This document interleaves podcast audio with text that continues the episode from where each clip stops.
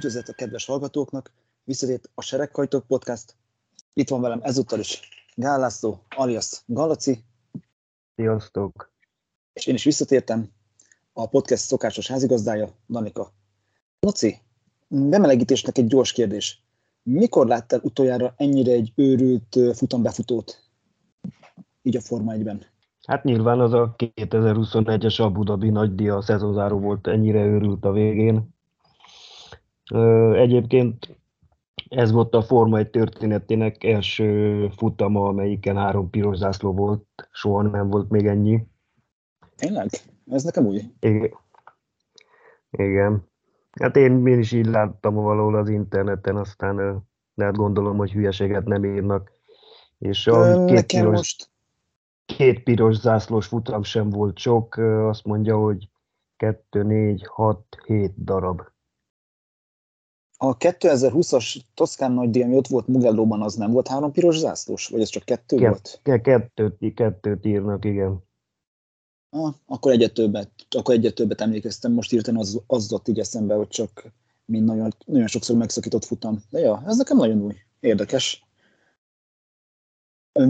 Magára a kérdésre visszatérve, ha utolsó őrült egy kört várunk, akkor igen, ott tényleg az Abu Dhabi idény záró jut eszembe, de ha utolsó pár kört, pedig újraindítás, mi a rajtsorrend, stb., akkor egyrészt a tavalyi Brit Nagydíj, ahol ment egy ideig az okoskodás, hogy mi legyen az indítási sorrend, másrészt pedig a 21-es Azeri Nagydíj Bakuban, ami Verstappen kiesése után volt. Hogy ott hirtelen egy ilyen gyors sprintet így még letoltak az emberek.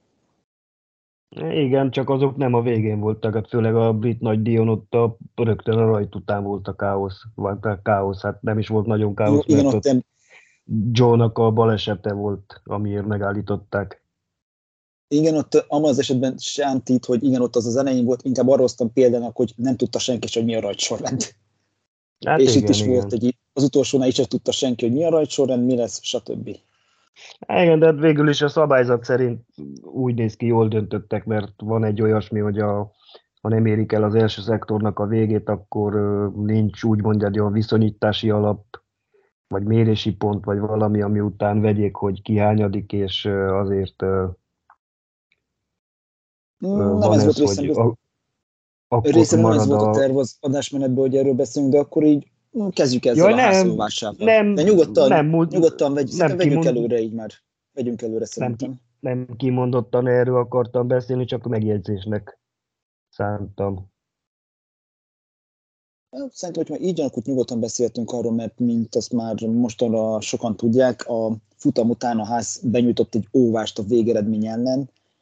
Ők azt szerették volna, hogyha ahelyett, hogy az első szektor végét kellett volna megvárni, hogy legyen egy hivatalos eredménye az második újraindításnak, ők azt akarták, hogy az hogy a második safety car vonal, tehát a box kijárata, ami még az első kanyar előtt van, az ottani rajtsorrendet vegyék figyelembe, de ezt végül elutasították a versenyigazgatóság.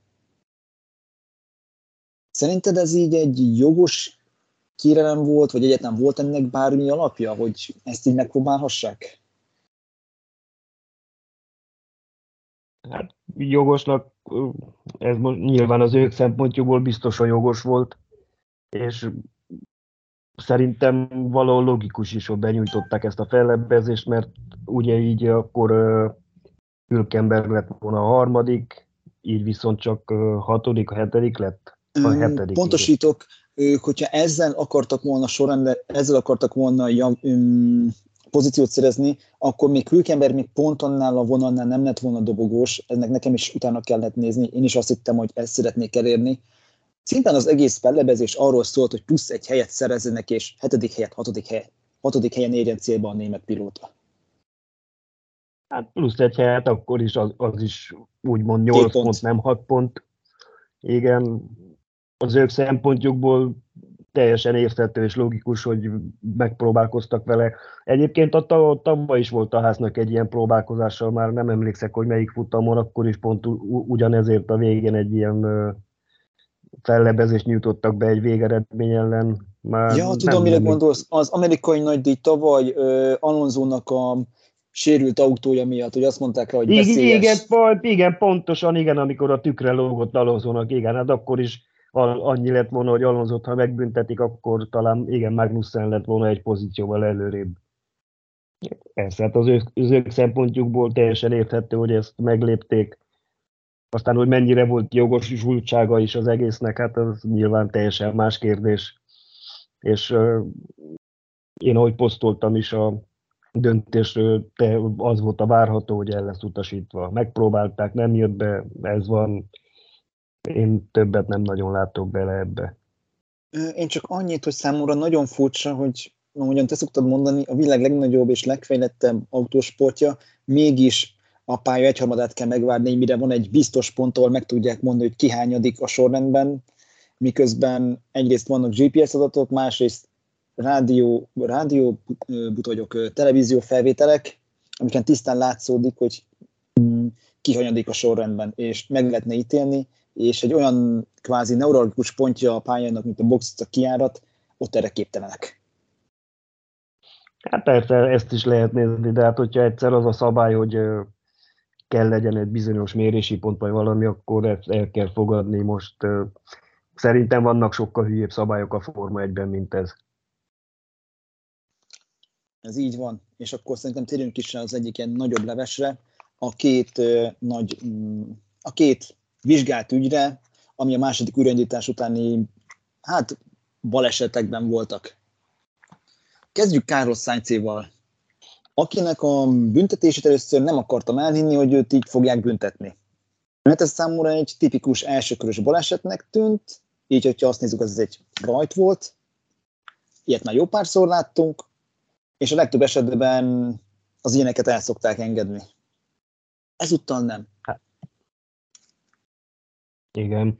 Hát pont csak szintén ezen a versenyen, és nem menjünk messzebb, az első körben Leclerc kiesés. Hát nagyjából hasonló volt, csak annyi, hogy ott maga Leclerc járt rosszul. Valószínűleg ezért is nyilvánították végül versenybalesetnek. Mert pontosan ugyanaz volt, hogy a hátsó kerék koccant a másik első kerekével, csak most nem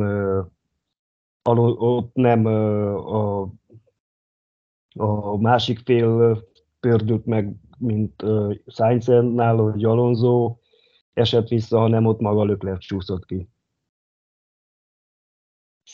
Jól emlékszem, Stroll-al küzdött ott, és ott... Stroll-al, igen. Igen, ezért is egyben furcsa volt nekem, hogyha, mert ott főleg mindenki Leclercnek tulajdonított, hogy ő nézte be.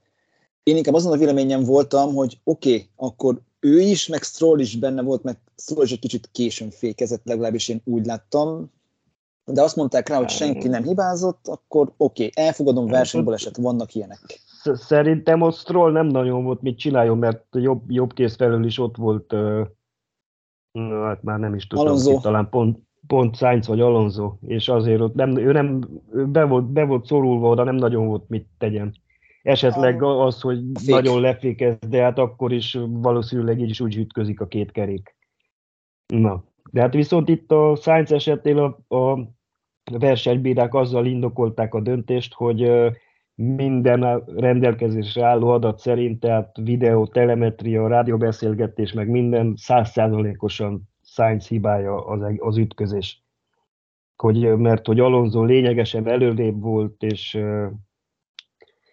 annak ellenére Sainz megpróbálta úgy betenni az autót, hogy hát ha lesz valami belőle, és így ennek következtében hát neki ment az Aston Martinnak hátulról. És sőt, még azt is kiemelték, hogy csak azért kapott 5 másodpercet, mert elsőkörös ütközésnek vették, mert már normál, másképp ha nem az elsőkörös rajt után történik az eset, akkor nagyobb büntetést szabtak volna ki. Hát akkor ez így, én még a hivatalos indoklást nem olvastam, ezt be kell vallanom, de hogyha tényleg ez az indoklás, akkor csak abban szabadon gratulálni tudok, mert ez általában 5 másodperc szokott lenni a gyakorlat szerint. Mondjuk igazából azért lehet, valószínűleg nem nagyon lehet vitatkozni, mert szerintem eléggé jogos a büntetés, csak hát itt jön majd ugye a következő eset, a Gasly-Ocon ütközés. Igen, erre akartam mondani, hogy oké, akkor itt egy másik ütközés, Majdnem ami ugyanott. Nagyjából hasonló eset, és teljesen másképp ítélték meg. Igen, és ne beszéljünk arról, hogy azt Sainznak rögtön kiszórták a büntetést, a Gasly Ocon ütközésre pedig kellett várni, vagy 5 és fél órát, amíg ítélkeztek. Pontosan nem tudom, hogy ott mit csináltak ott, hogy olyan te is írtad a posztodban, hogy ott az Alpin lobbizott azért, hogy ne büntessék meg a pilótájukat, meg úgyis ők voltak az érintettek, de igen, az, hogy Gasly ilyen figyelmetlenül tért vissza a pályára, pont a saját csapattársával, és ezt így megúszta büntetlenül, pláne ezután a Sainz büntetés után, ez nekem nagyon, de nagyon rossz szájízt hagyott maga után így az egész futammal kapcsolatban.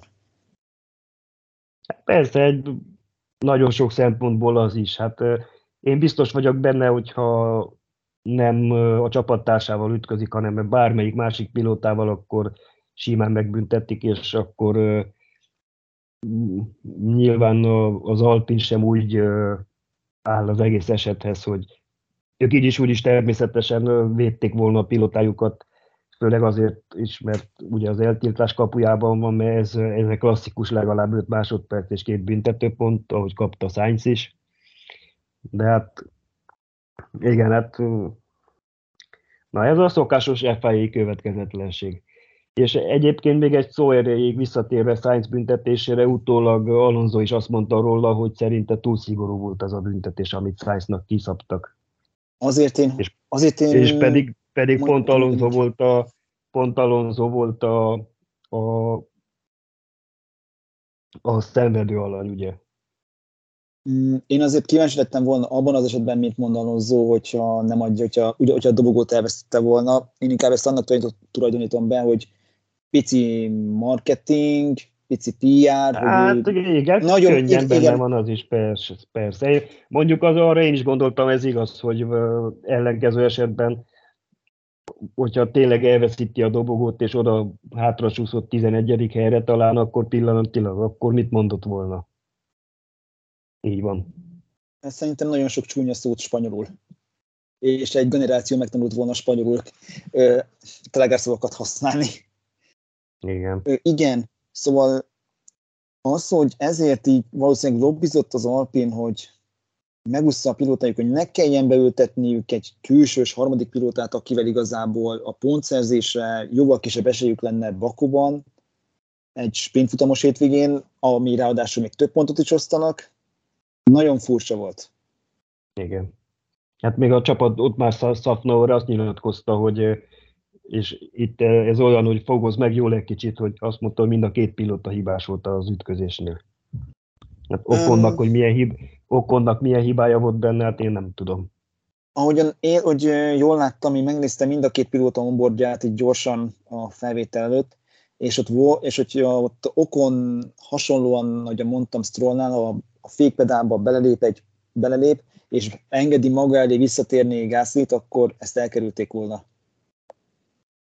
Hát... Mert még Gasly nem látta még így a saját csapattársát a tükörben, ezzel lett volna az egyedüli ok, és lehet, hogy Szafnover erre gondolt, vagy csak szintén védi azt a pilótáját, aki hát igazából... Védi a pilótáját, persze.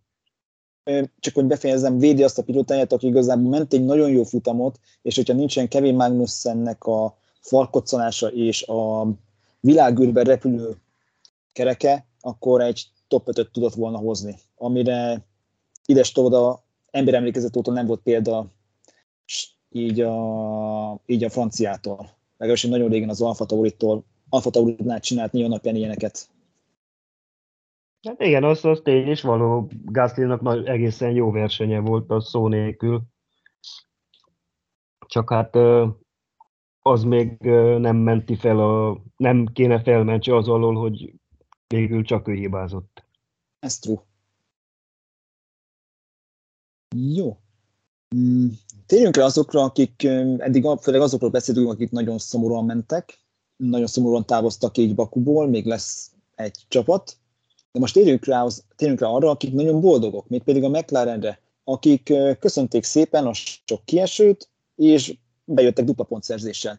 Mekkora lehet most az öröm Isaac Brownék részéről? Hát én nem hinném, hogy olyan valami különösen nagy boldogság lenne ott. és hát maradjunk annyiban, hogy szerencsések voltak, hogy kimaradtak az egész káoszból, ami volt ott a végén.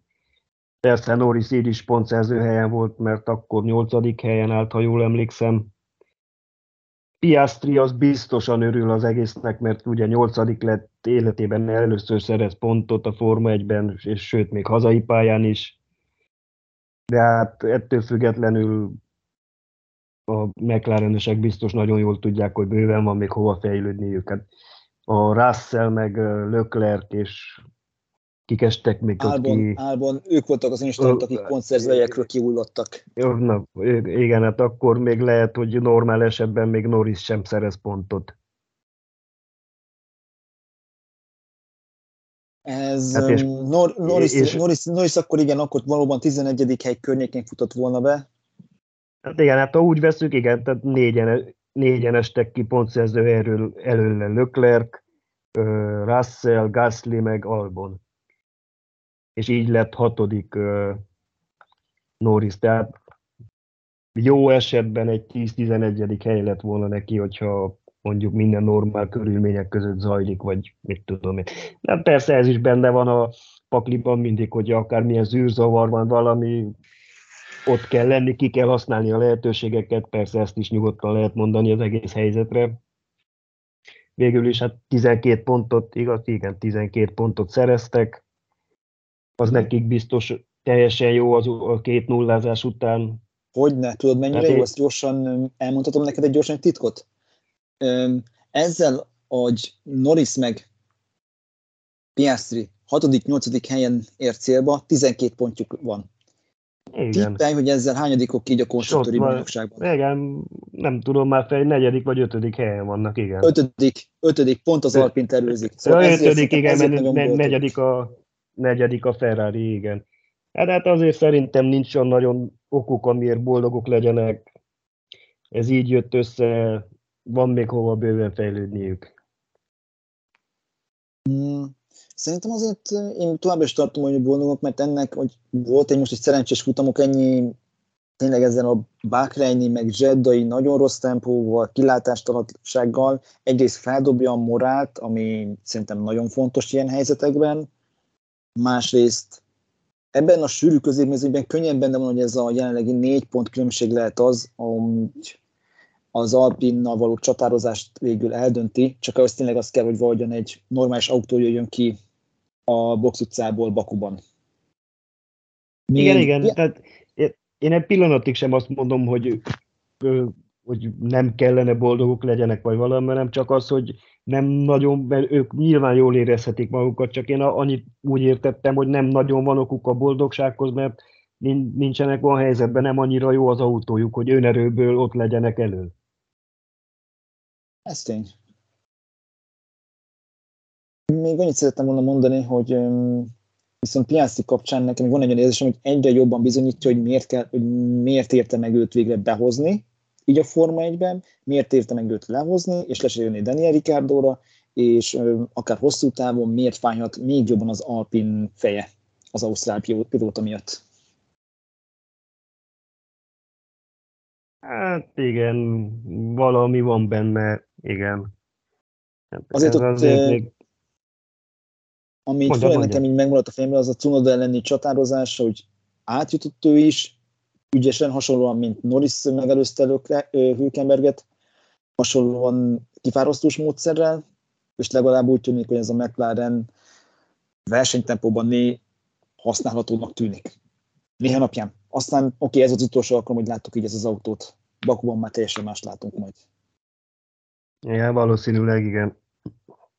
Hát azért én annak sem tulajdonítok, nem tudom milyen nagy jelentőséget, hogy Piastri megelőzte Cunodát azután, hogy azért jó néhány kört a háta mögött töltött, mert én jelen pillanatban úgy látom, hogy az Alfa Tauri a leggyengébb autó a mezőnyben.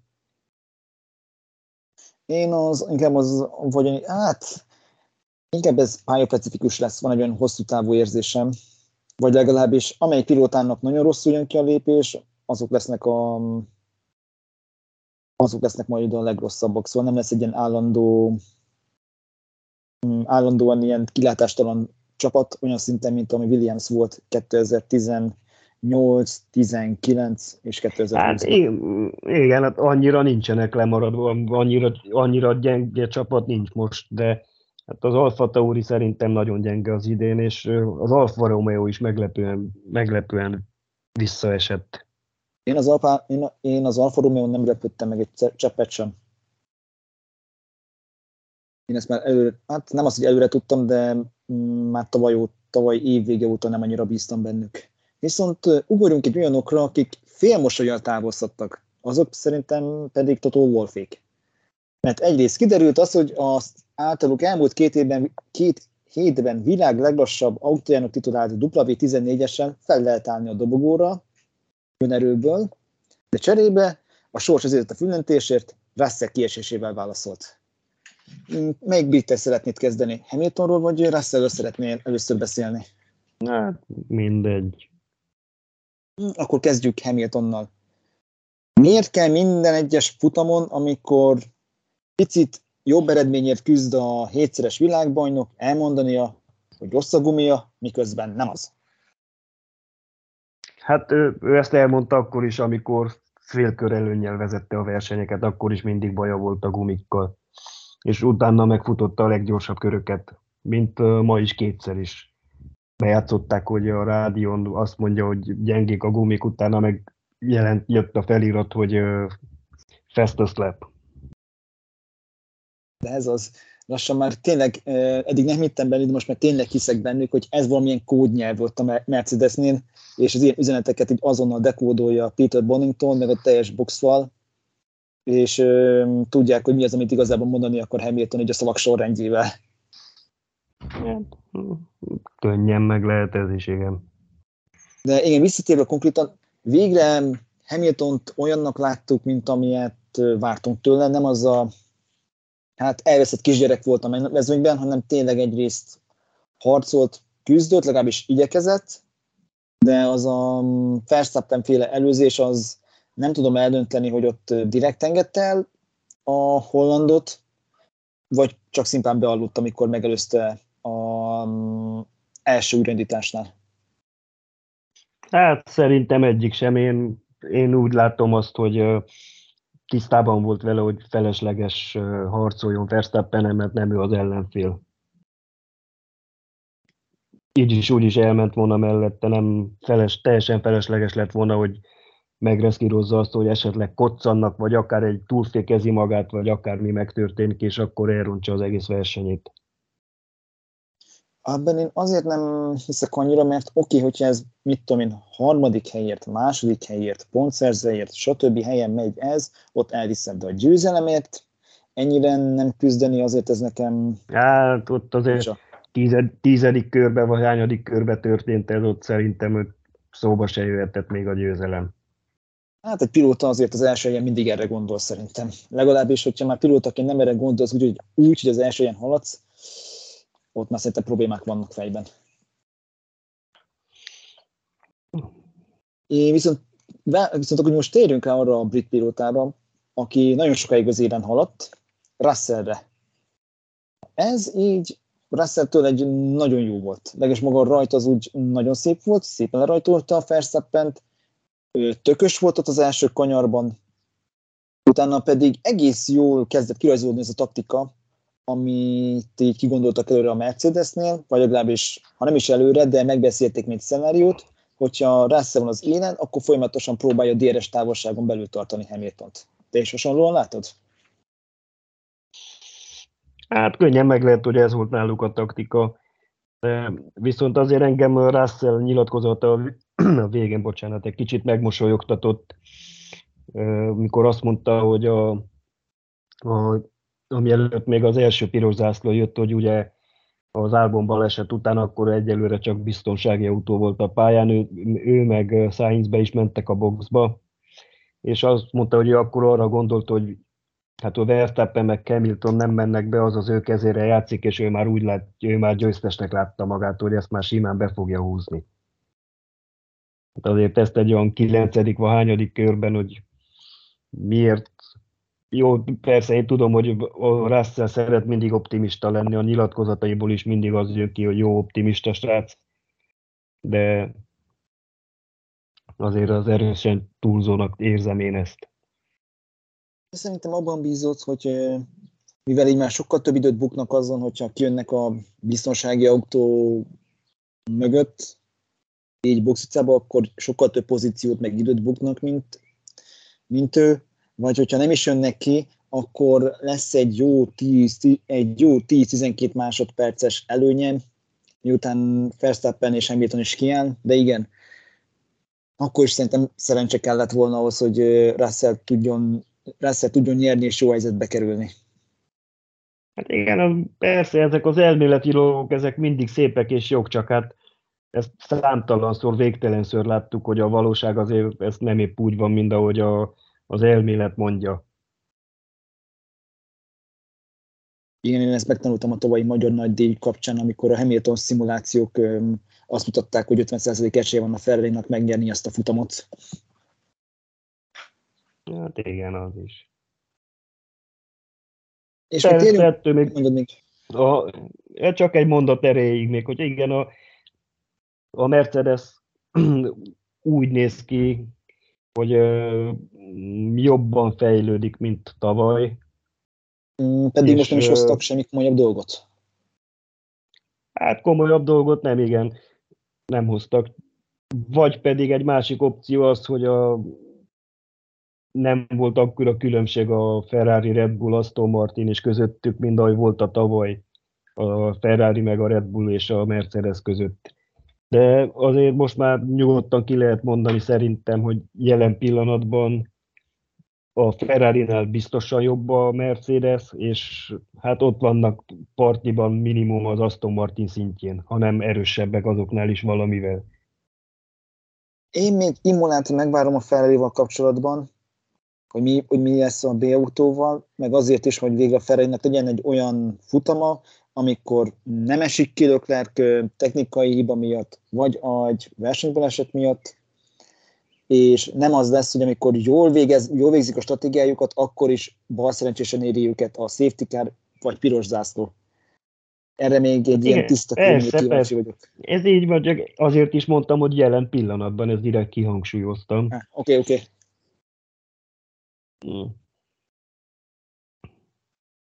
Még egy van, amit hoztam el, még ilyen, amit még ki szeretnék így veled így beszélni, hogy a futam kapcsán, amit még így én nem tudtam hova tenni, az Albon piros zászlós balesete. Szerinted érdemes volt megállítani azért a futamot, hogy a kavicsokat összeseperjék? Mert szerintem ezt egy sima safety carral is el lehetett volna intézni rengeteg seprűs emberrel. 4 kör, oké, hogy 4 kör, de meg lehetett volna oldani. Te akkor így mit gondoltál? Hát én akkor helyben őszintén én semmit nem gondoltam. És igazából most sem nagyon tudom, hogy mit mondjak rá. Én inkább arra térnék ki, amit így a pilóták mondanak. Hát ők persze azt mondták most, hogy felesleges volt az egész. Meg nem értik ezeket, hogy miért vitték be most is, meg 2 hete is a...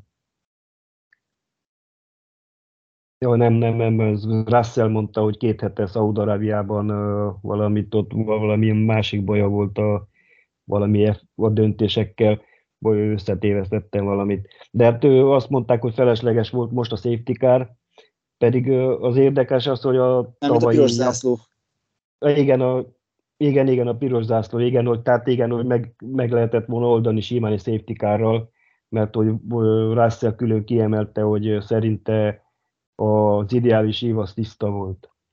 Pontosan. Na de hát pont a tavaly volt a Japánban, hogy a pilóták az egészen egyértelműen és egyöntetően azt mondták, hogy nem akarnak munkagépeket, meg embereket a pályán, amikor még a biztonsági autó mögött sem, amikor ők köröznek. És akkor változtatott az FIA ezen valamit, és akkor valószínűleg ezért is volt most ez a piros zászló. Én azért nem is tudom, hogy erre mit mondjak, amikor még a pilóták sem tudják, hogy legyen. Mit akarnak? Egyszer nem tetszik nekik, egyszer nem tetszik nekik az, hogy miért nincs csak safety car, máskor meg miért nincs safety car. Tehát nem tudom, ez valahogy ők is azért döntsék el. Persze én Russellt megértem, mert tényleg egész jó pozícióból leesett ki, és az a piros zászló tényleg nagyon rosszul jött neki, hogy mert ugye azelőtt volt kint a boxban, és csomó helyet veszített azzal. Én tökéletesen megértem, de azért kicsit meg kéne fontolni is, amielőtt beszélnek, hogy mert azért az a tavalyi japán nagydíj nem 3 éves, nem 5 éve volt. Mert alig néhány hónapja. Nem, hát ez még tavaly októberben volt. Visszatérve, azért ez szerintem nem, a munkagépeket megértem, de hogy emberek se legyenek a pályán, azért ez nekem már eléggé túlzás, hogy amikor ők köröznek, szerintem ott simán beleférne az, hogy jön a biztonsági autó, mögött a mezőny, gyorsan befutnak a korlát mögé az emberek, elment a mezőny, akkor visszamennek és folytatják a mentést. De most is kellett a munkagép, mert Albon autóját is ki kellett emelni onnan. Szerintem nem gyorsan meg lehetett volna oldani. De... Jó, ez így van, persze, meg lehetett oldani, persze, ez tény és való. Csak itt megint ugyanarra jutunk, hogy a tavaly ott volt a japán nagydíjon a munkagép, és az egész... Tehát ott akkor egyöntetően mindenki azt mondta, hogy többet ilyet nem akarnak látni, és direkt felkérték akkor az FIA-t, és akkor valami változtatás volt is ez ügyben. Most csak már én konkrétan nem emlékszek, mert nem szoktam böngészni napi szinten a szabályzatokat, vagy ilyesmi, csak emlékszek, hogy akkor valami változtatás volt. Erről én nem tudok, de nekem csak azért volt furcsa, mert én néztem a betétfutamokat, és amikor volt a Forma 2-ben is, meg aztán a Forma 3-ban nem, de ott volt az egyik balesetnél, amikor kicsúszott a pilóta, igen, Forma 3-ban volt, kicsúszott a pilóta az utolsó előtti kanyarnál, ott be a nagy füves bukót, zöld füves bukótérbe, igen, azt is csak munkagépen lehetett eltakarítani, akkor se volt piros zászlót, utána a főfutamon Fittipaldi és Nissani összetört autójánál se volt piros zászló, pedig ott is munkagépen kellett menteni, és csak ezért, hogy behívják a piros zászlót, csak ezért így beintsék a piros zászlót, hogy egy egyszerű autómentésnél, miközben mellette tisztán el lehet menni, úgyhogy nem is kell mellette falat javítani, mert tényleg csak mennyi 10-12 perc állították meg. Szerintem felesleges így ennyi időre megszakítani a versenyt. Hát igen, azért én is inkább befelé hajlok, hogy abszolút felesleges az egész dolog. Csak én azért mondom, hogy nem tudom, hogy mit mondjak erre, mert hogy hát a pilóták ennyire határozatlanok, akkor... Szerintem nem határozatlanok, olyanok, mint az emberek. Mindig elégednek azzal, ami történik, és mindig jobbat akarnak. Régebb soha nem volt ilyen, hogy ennyi piros zászló minden apróságért úgymond, mert hát azt, hogy kicsúszik egy autó, az úgymond mindennapos a Forma 1-ben. Most azért tényleg nem kellene állandóan piros zászlókat meg safety. Még a biztonsági autót is túlzásba viszik azért sokszor szerintem. Azért inkább, olyankor inkább már a VSC-t intik be, de inkább akkor az még mindig jobb. Viszont még ami Albon baleseténél eszembe jutott, hogy azért szerencse, hogy nem csúszott jobban vissza, mert visszanézve a felvételeket, nem sokon múlott az, hogy úgy elé kerüljön a brit tájpilóta Hülkenberg elé, mint sajnos annál a tragikus Antoine Huber a koreai balesetnél. Nekem egybe az jutott eszem, amikor így láttam, hogy visszafele úszni a tech profilról. Jó. Amit még hoztam, az igazából nem futam történés, csak egy ilyen, számomra egy újabb érthetetlen dolog. Van a Pirelli-nek a gumiai, elhozták ide a C2-es kemény gumit, amivel úgy tűnik, hogy 51 kört is lehet vígan megtenni, és azért 51 kört mondok, mert ennyi volt a futam hátra, amikor történt Albon baleset és a piros zászló. Komolyan olyan gumikat akarunk hozni egy pályára, amivel majdnem meg lehet tenni a versenytávot, úgyhogy miközben ott vannak a lágyabb konstrukciók is a tarsolyban, csak egy csettintés és döntés lenne az egész a váltásra? Hát, igen, szerintem ez egy eléggé komplex kérdés, és azért felmerül az, hogy mi a jobb, hogy egy állandóan több kiállásos verseny, vagy egy kiállásos verseny. Én azért jobbnak tartom azt, hogy erősebbek, jobbak ezek a gumik, jobban lehet versenyezni velük, tovább tartanak, összességében megbízhatóbbak, nem kell futamonként 2-3 kerékcserét nézni, és amellett, hogy közben sok versenyen 60-70-80%-on mennek a piloták, mert óvni kell a gumikatól, nehogy túlságosan megkopjanak. Azért amikor már van egy olyan 2-3 box kiállás, azért az már a kicsit van egy olyan feelingje is, mintha azt talán Weber Gábor is mondta egyszer, hogy egy ilyen, mintha valami külső hatás, külső hogy is nem emlékszek pontosan, hogy mondta, de valami olyasmi jött ki, valami, mint a külső hatás lenne a versenyekre. Tehát ilyen egy pillanat, és meg is mondom, hogy mondta. Ja. De addig egyébként nyugodtan mondd el te a véleményedet róla. Jó. Engem nem zavarnak a kétkáros futamok. Lehet, hogy valaki a standard egyet szereti, na én attól így a falat tudom kaparni, hogyha mert pláne, hogy a stratégiák mindig csak egy kiállásra készülnek, mert akkor tényleg az van, hogy akkorantól kezdve maximális gumisporolás van.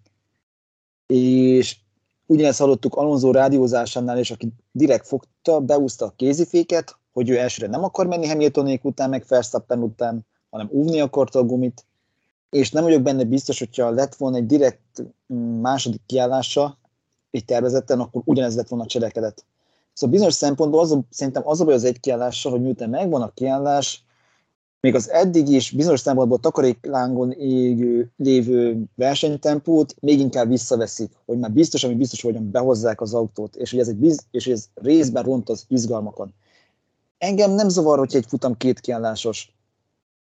Engem az zavar, hogyha emiatt, hogy inkább az unalmas ez egy futam, és azt szerintem nagyon sok nézős ezt szereti, és szerintem maga az F1-nek se jó, mert tény és való most is gondoljunk bele, igazából az élmezőnyben ezután majdnem, hogy megállt az élet így ezeken a kemény gumikon, mert mindenki arra figyelt, hogy valahogyan bevigyék az autót a célvonalra, egészen Kevin Magnussennek a hibájáig, és az újabb megszakításig.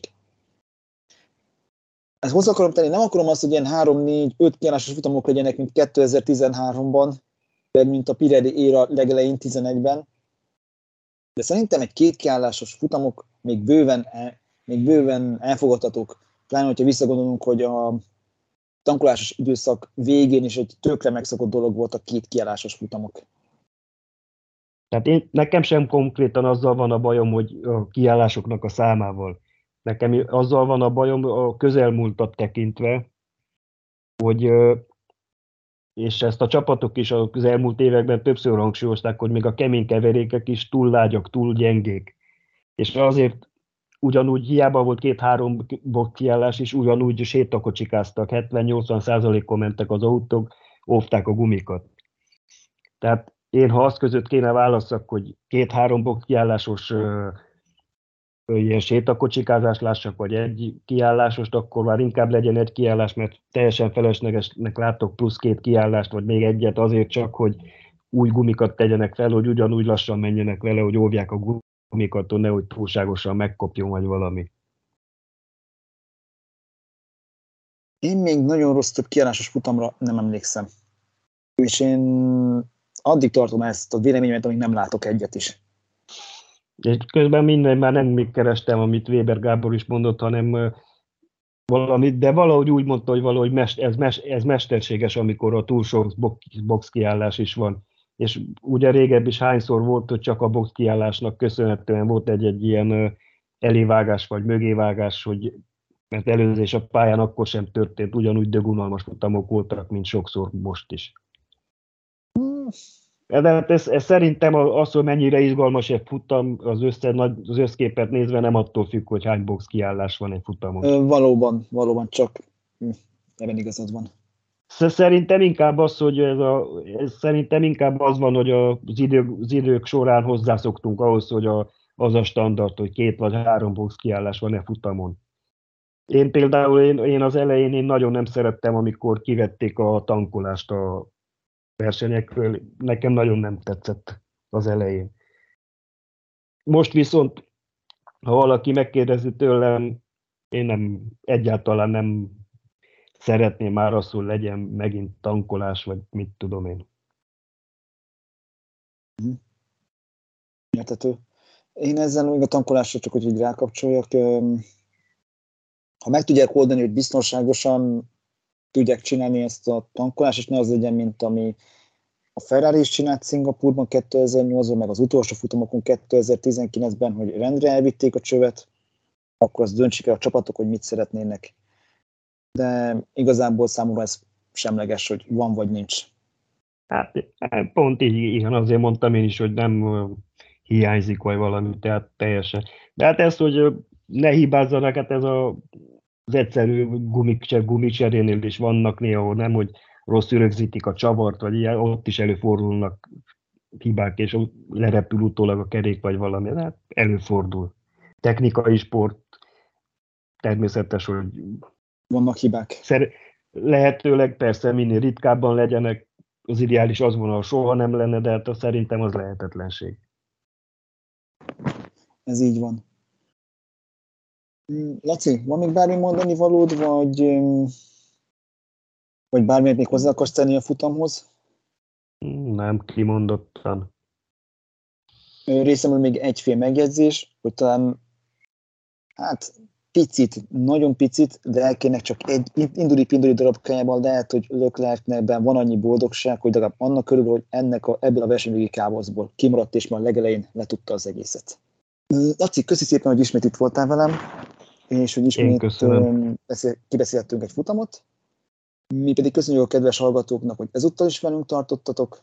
Most a tavaszszünetben valószínűleg jövünk majd pár adással még, hogy valami kitöltsük így az üres járatot, de addig is padogázzal előre. Sziasztok! Sziasztok!